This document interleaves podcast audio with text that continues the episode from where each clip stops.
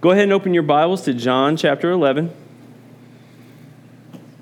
We're going to pick up in uh, verse 17 where we left off. And, uh, you know, I'm just curious, and you don't have to show your hands, but I'll, I'll ask the question How beneficial has this study been for you?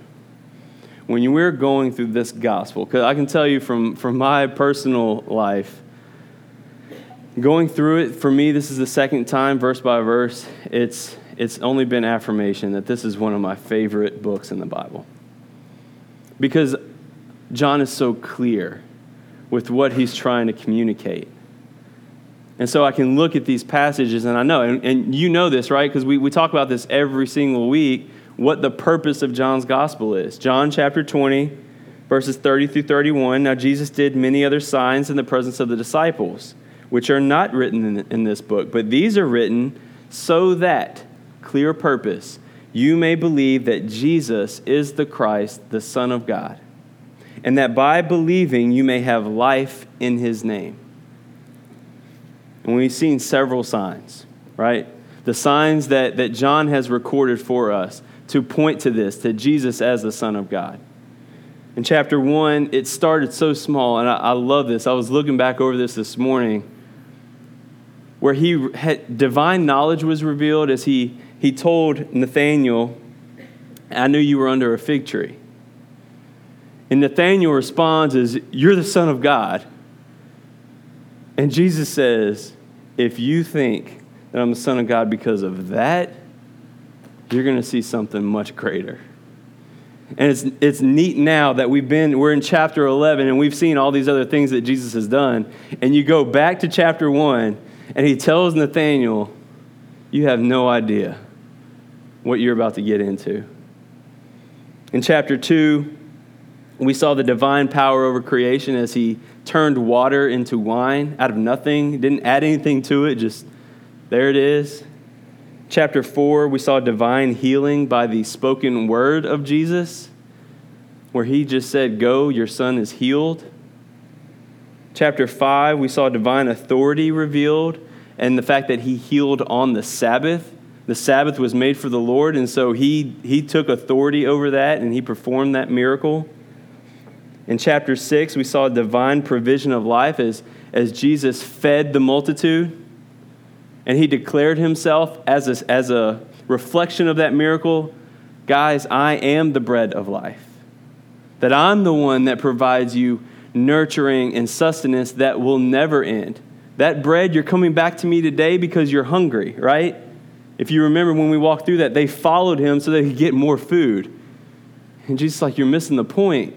I did that miracle so that you could see that I am the bread of life.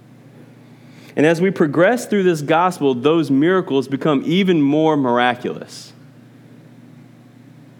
We saw how he healed a blind man that was born blind in chapter 9.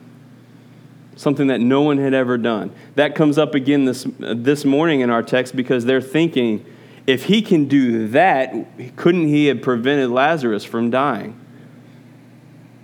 And then in chapter 11, this morning, we see how he resurrected a man who had been dead for days. Of course, all of this is leading up to that miraculous resurrection of himself after being in the tomb three days. That's where we're going. So, to recap from last week, we saw the illness and death of Jesus' friend Lazarus. And to pull out a couple key verses for you so that you can, can see where we're going this morning, but remember what the main point of that was. In John chapter 11, verses 3 through 4, so the sisters sent to him, saying, Lord, he whom you love is ill. But when Jesus heard it, he said, This illness does not lead to death, it is for the glory of God, so that the Son of God may be glorified through it. And if you remember, Blake talked about how when, when we're looking at this specific book, this book is not about man. And we, we can see that in this statement by Jesus where he says, this illness is for what? The glory of God. And in fact, that's what all of Scripture is for. It reveals to us who God is, His glory, so that we may know Him. And that played out in Jesus delaying two days, right?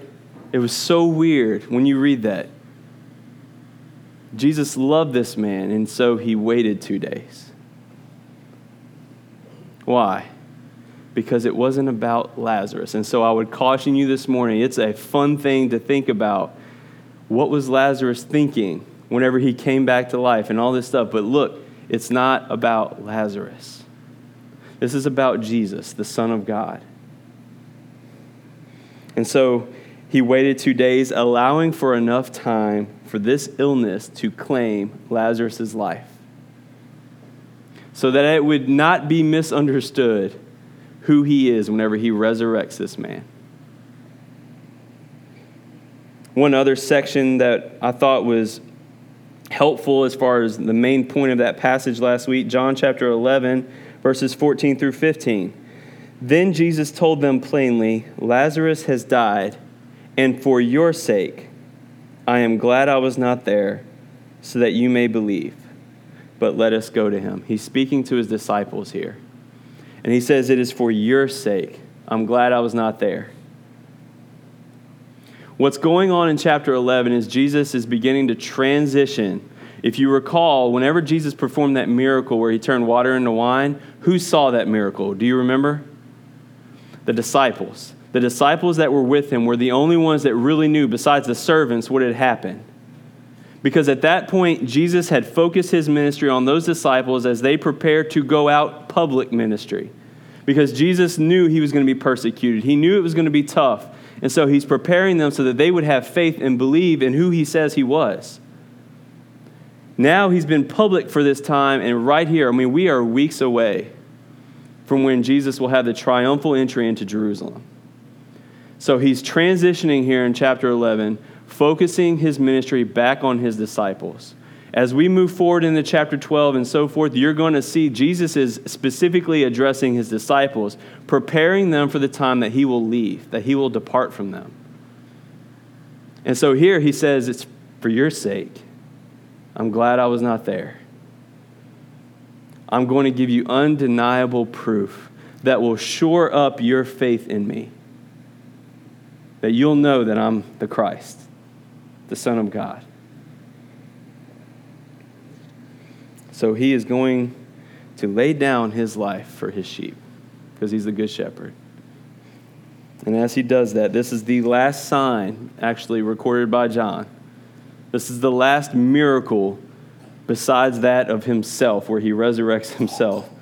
But this is the last one that John includes to point to this truth of his identity.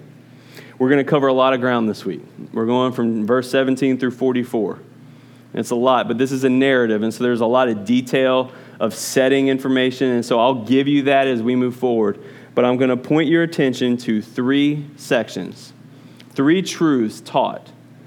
We will see a divine claim, we will see divine brokenness, and then we will see divine power. And in each one of those sections, as we go through, I want you to see the contrast between the divine and man. Because what's going to happen is Jesus is going to make a divine claim, and man is going to have their own understanding of what that claim means, and then Jesus will clarify. Man is going to be broken in a different way from the way Jesus will be broken. And then when we look at power, divine power, you'll see that in contrast to man's powerlessness. As we get into the text, I was reminded as I look at Mary and Martha and the Jews who are grieving over the loss of their loved one Lazarus, I was reminded of my grandmother who recently passed. And when I think about that, I'm trying to put myself in their shoes, and I can relate to that, and several of you can as well. You've lost a loved one. And I thought about some of the despair that I saw with people in the family.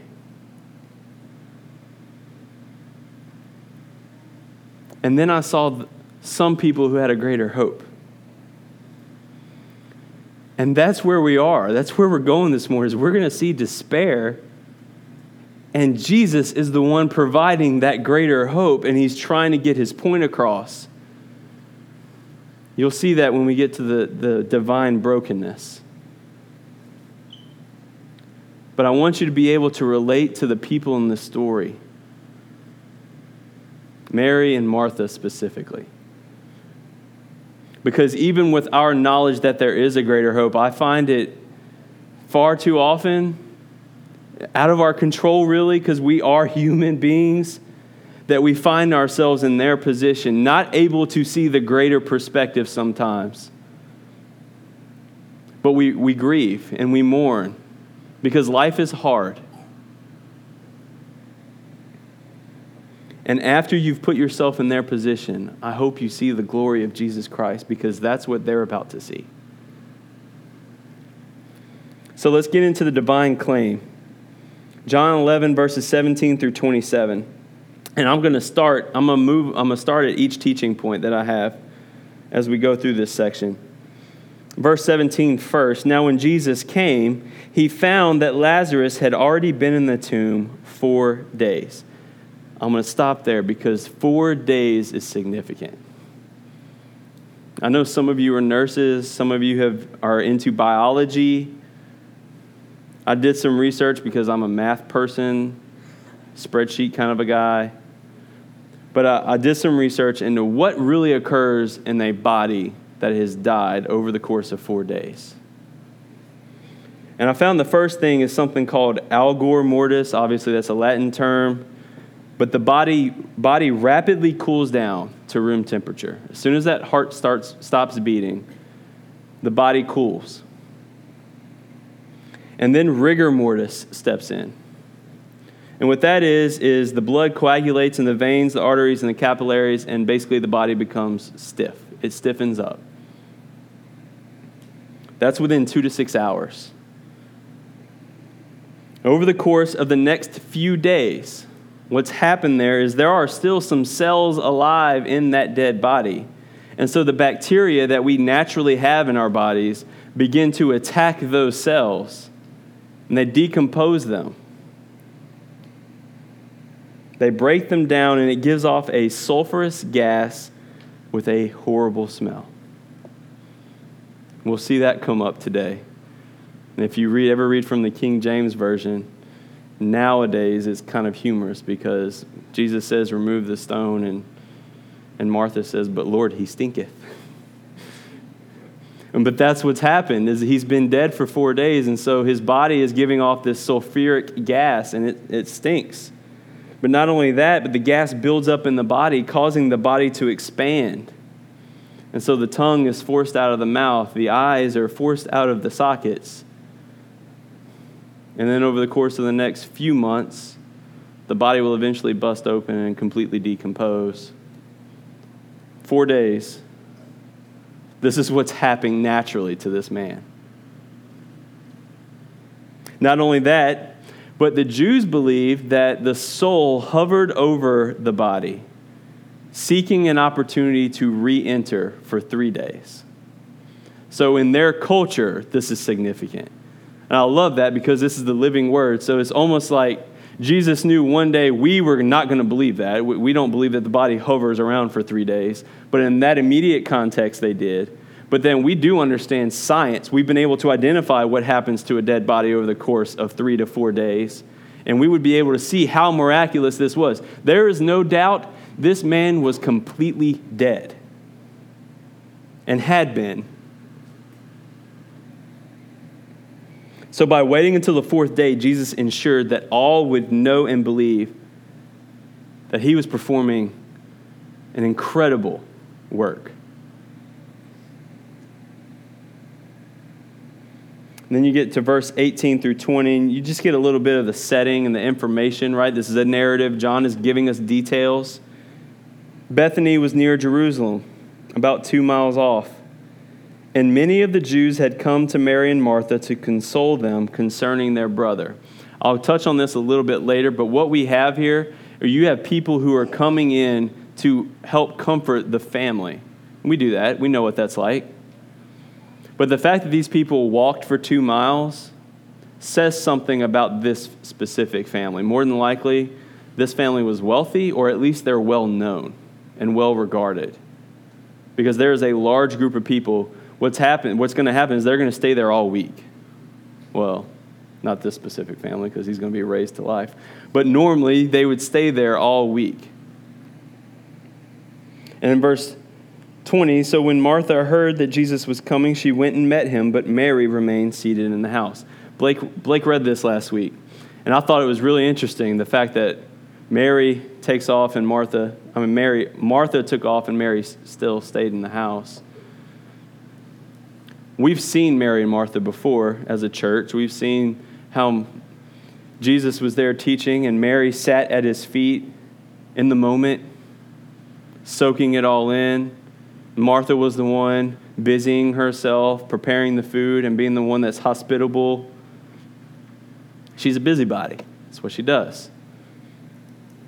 And I think about whether it be in a, a, funeral setting or if, I, if it's just a family gathering around the holidays, we have individuals like this, don't we, in our families? Like I can think on any, either side of my family, I know of one or two people that no matter what's going on, we're having a good time in discussion, they're working. They're the, they're the ones washing the dishes. They're the ones preparing the food. They're the ones that are busying themselves. That's, that's who Martha is. And so when she hears that Jesus is coming, look, she's got people all around her.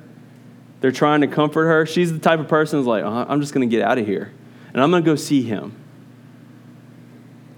Mary, on the other hand, we've seen her personality. She lives in the moment.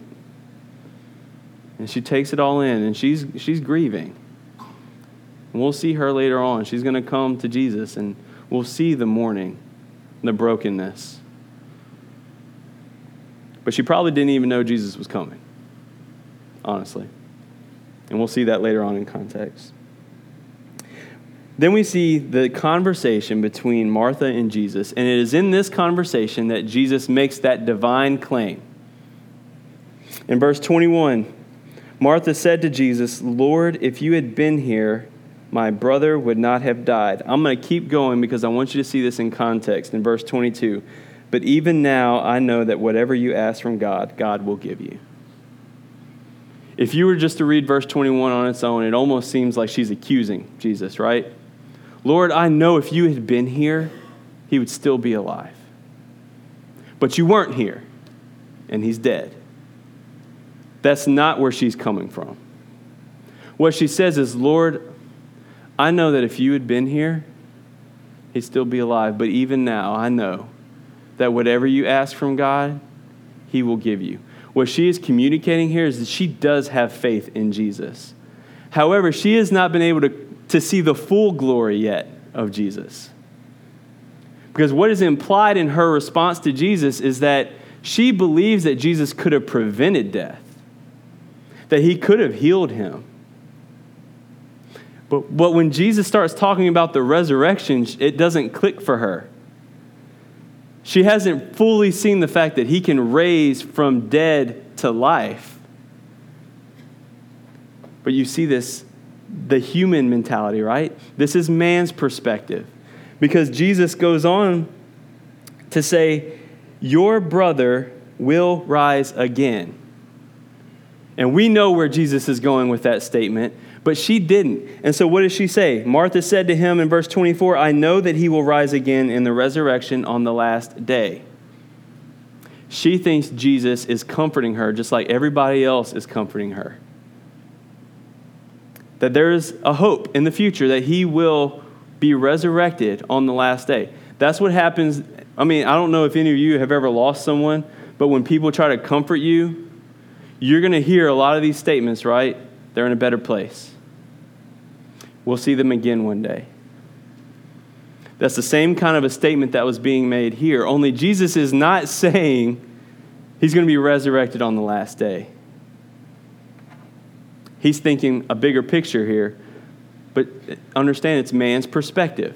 And that's what John's doing here in, in this gospel. He's, he's differentiating man from Jesus, who is Christ, the Son of God. And so Jesus says, No, you don't understand, Martha. In verse 25, I am the resurrection and the life. She says, Yeah, I know he'll be resurrected on the last day. And he's like, I am the resurrection. And what he's saying there is, I'm the one that will accomplish that resurrection on the last day. That it is through me that that will even be possible that I have the, the power and authority over life and death.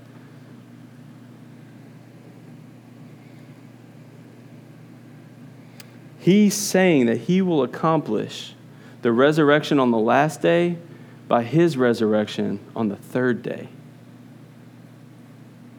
That he is the resurrection and the life. And then he goes on to say this very difficult statement if you just if you read it through without pausing you're trying to figure out what it says. Whoever believes in me, though he die, yet shall he live, and everyone who lives and believes in me shall never die. Whoever believes in me, though he die, yet shall he live, and everyone who lives and believes in me shall never die. It's confusing. But when you slow down and take it bit by bit, what Jesus is saying here is whoever believes in me, though he die physically, yet shall he live. Now, that live, I'm going to be honest with you, I spent a lot of time trying to figure out exactly what he was referring to, and I still don't know. I can give you two true statements, but I don't know exactly what he was trying to say.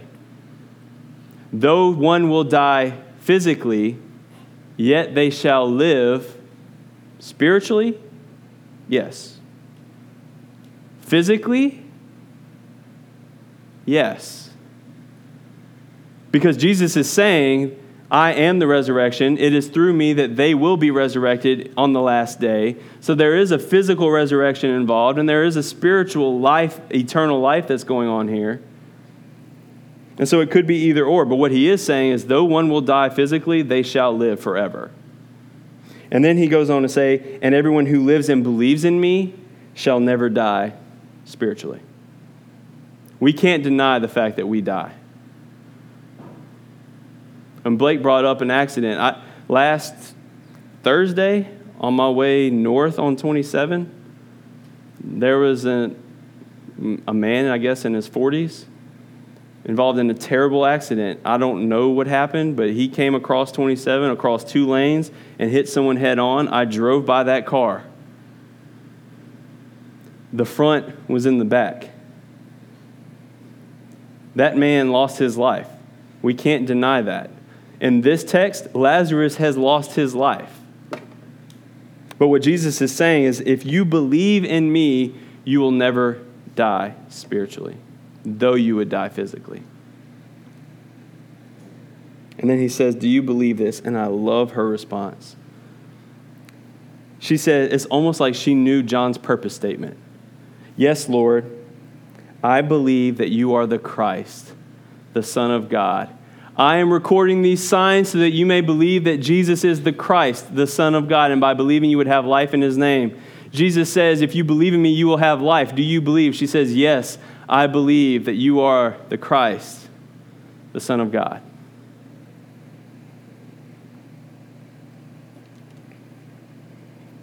You see the comparison there the divine claim versus man's perception of that claim. Then we get into the divine brokenness.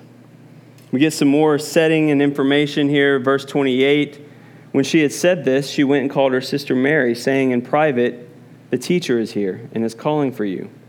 And when she heard it, she rose quickly and went to him. That's why I believe that Mary didn't know Jesus was coming. Because when she does find out that he's there, she gets up quickly and goes to him. Now, Jesus had not yet come into the village, but he was still in the place where Martha had met him.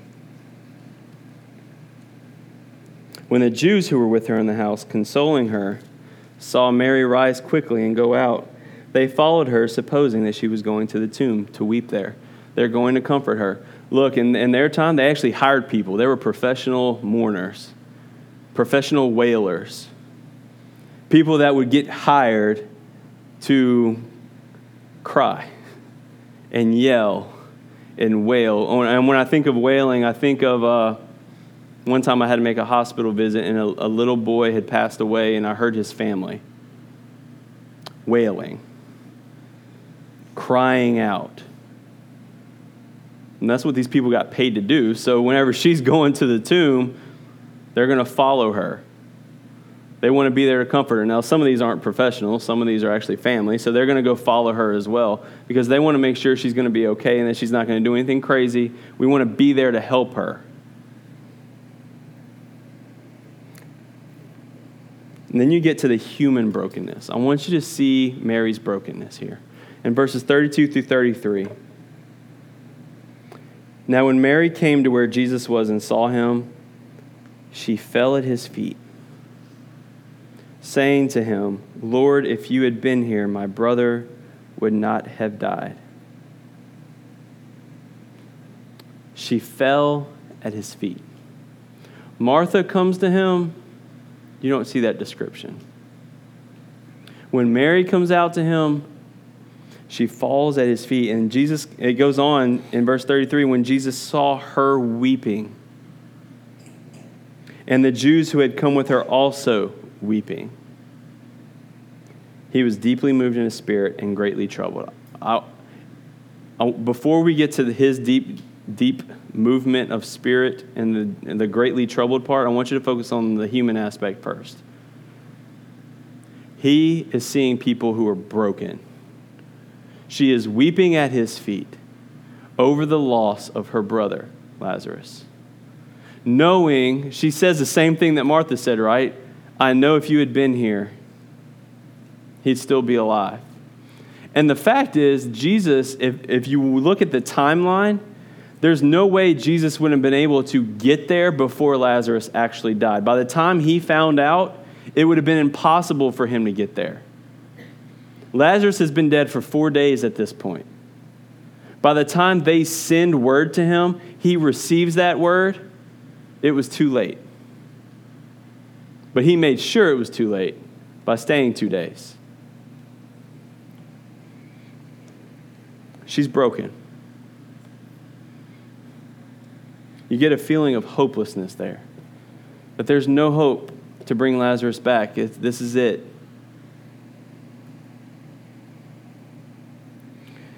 And then we'll see the divine brokenness. It, it's different. Look, in verse 33, let's go through that again because that's where it starts. When, when Jesus saw her weeping and the Jews who had come with her also weeping, he was deeply moved in his spirit and greatly troubled. That phrase comes up later on, deeply moved. In verse 38, J- Jesus is deeply moved again. And when you look at that phrase, it's different from what we might initially think. Now, I'm not going to disregard the fact that Jesus wept because he did, in fact, weep, and I'll talk about that. But this phrase, actually, literally, it means to snort like a horse. Deeply moved means to snort like a horse. It is a response of indignation and anger. Now, why would he be angry in this moment right here? Someone, a family that he loves dearly, they're weeping. Why is he angry? A couple of ideas.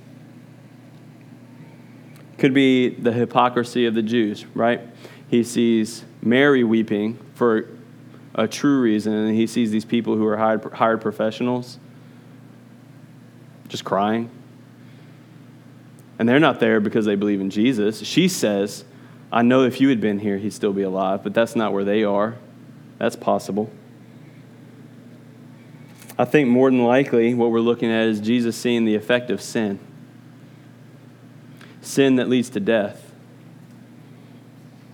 Remember, this is the eternal word, going all the way back to John 1. He was in the beginning with God. What is God? He created all things. There's nothing that was created that was not created by him. And so he knows what happened in that garden, the original sin that has passed on. He knows why he's come to be the second Adam, to put an end to that so that in him, whereas all have died in Adam, all will have life in him. But what he sees is the effect of sin it's hopelessness. That's what he sees. He sees a people who are at his feet, the Savior of the world, and they can't lift their eyes up to see that he's the answer. They're hopeless. Everything is dark for them. And so, what we have here is Jesus doesn't like sin. And he doesn't like the, the effects of sin that it produces in people, in his creation. So he's indignant to that.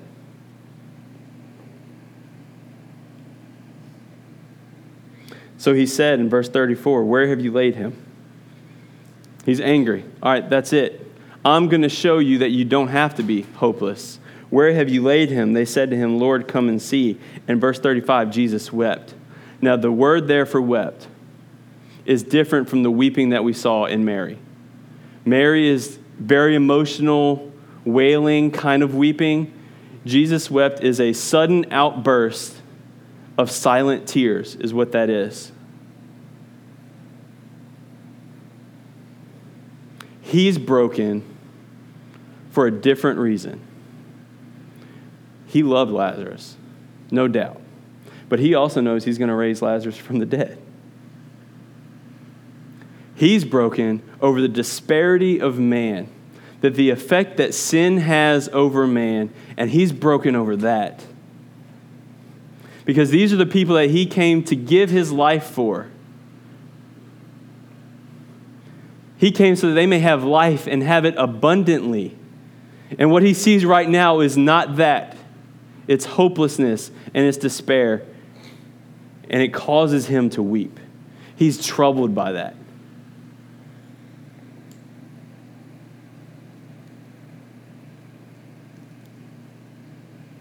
So it says Jesus wept. It's the shortest verse in the Bible. A lot of us know that. Two words there's a lot going on in those two words.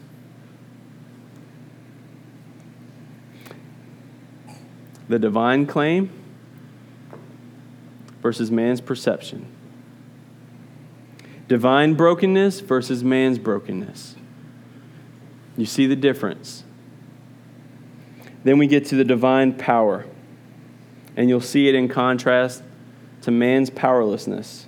In verse 36, so the Jews said, See how he loved him.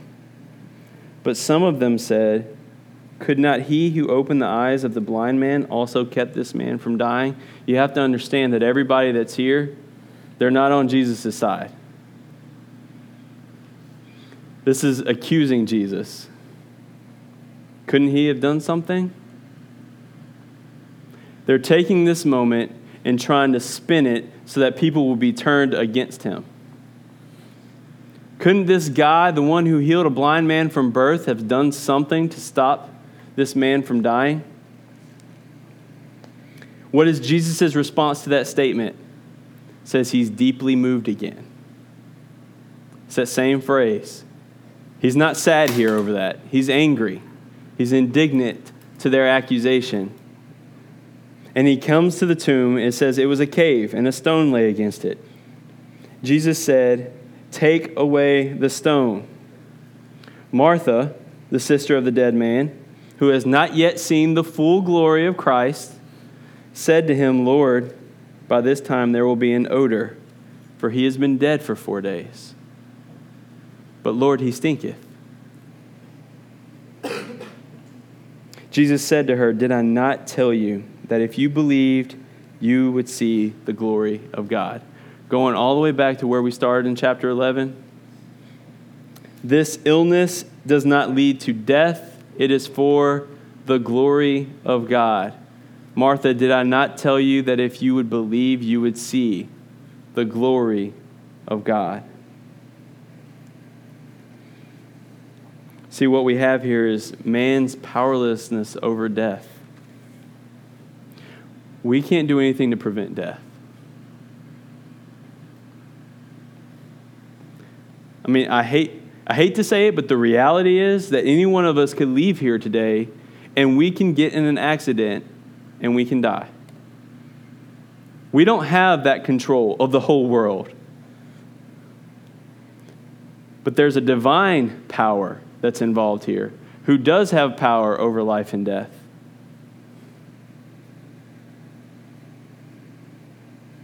And so Jesus, after they take away the stone in verse 41, lifts up his eyes and he said, Father, I thank you that you have heard me. I knew that you always hear me, but I said this on account of the people standing around that they may believe that you sent me. This is an awkward conversation, right? If you're in this crowd of people, Jesus is praying to his Father and he says, Father, thank you for hearing me. I know you always hear me. I'm only saying that so that these people around me will know. it's like he's talking about them in their presence. And what I, I, I actually saw this this morning as I was preparing. Heard is past tense. He says, Father, I thank you that you have heard me. If you remember, what did, what did Martha say? Even now, I know that whatever you ask from God, He will give to you. And then Jesus here says, I thank you that you've heard me. I'm pretty sure Lazarus is alive right there. That he's already alive. It's past tense. He's already spoken to his father, he's already done this. It's not the moment where Jesus says, Lazarus, come out, that Lazarus then resurrects to life. I think he's already alive in this tomb.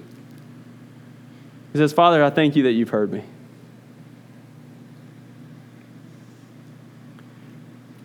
The miracles get better and better, more glorious as we move through this gospel.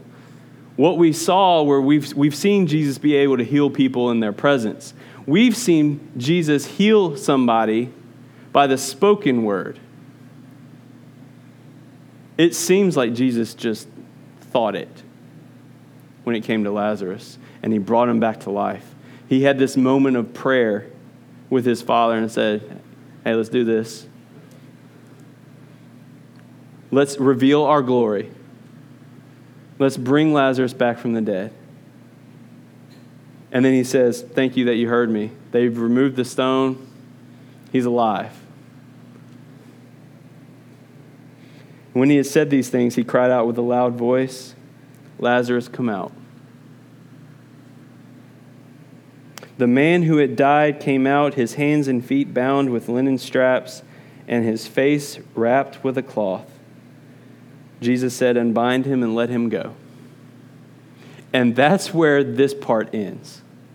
We don't see, we don't get a description of the, the joyous reunion with Lazarus and his sisters.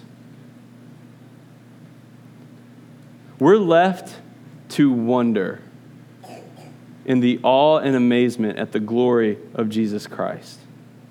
I, I love the fact that John did that because John could have, he included a lot of details in this narrative, but he doesn't include anything that would distract us from his main point, and that is so that you would know that Jesus is the Christ, the Son of God. He's the resurrection and the life. Believe in him and though you are dead, as we are naturally, you will have life. Believe in him, and though you may die physically, you will live. Next week, we'll see the responses to that from the Jews' perspective. But we're left here. Jesus says, Come out, Lazarus. All right, let him go. Take, take everything off of him, and y'all go on.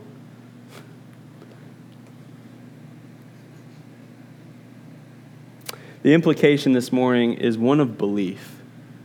Like, you know, when we, got, when we were looking at the Good Shepherd, there's some implications there for how we may be good shepherds. We can't bring someone back from the dead. There's not a direct command now to say, go and do so likewise but there is one who can. And the question is, do we believe that? You know, that question that he asked Martha when he said, I am the resurrection and the life. If you believe in me, you will live. Condensed version. And he says, Do you believe that? That same question is what's being asked of us this morning. Do you believe that? Do we walk and believe in the power of Christ, or do we walk and live in our own powerlessness? When all things look hopeless, do we look to the one who has provided us with a greater hope?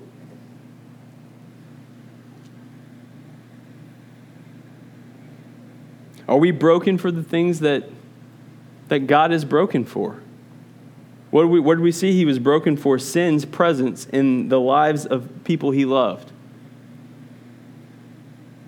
He's broken for the effect of hopelessness and darkness.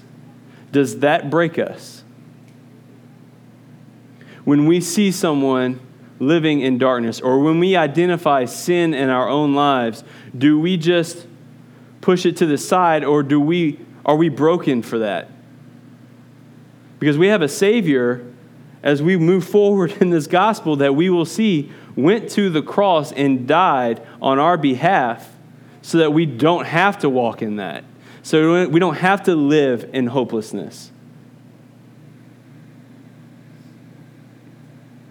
And then the other question is outside of ourselves, how do we engage hopelessness around us with the good news that Jesus has brought? Jesus said, I am the resurrection and the life. Whoever believes in me, though he die, yet shall he live. And everyone who lives and believes in me shall never die. Do you believe this? And if your response is any different from that of Martha, where she says, Yes, Lord, I believe that you are the Christ, the Son of God, who is coming into the world. If your answer to that is different, then I plead with you to give your life over to him to follow him. Trust in him who has the power over all of life and death. See his glory.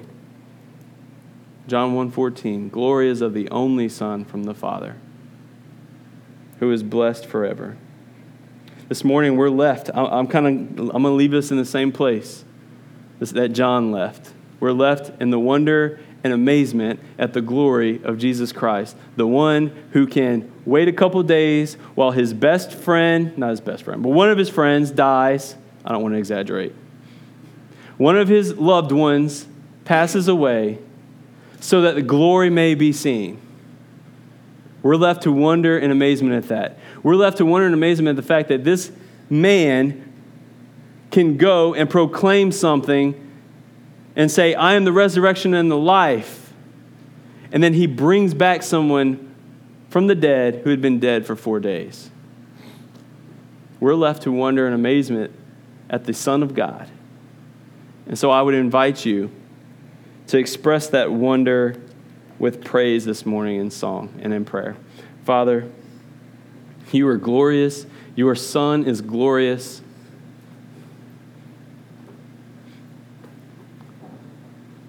You have power over all things.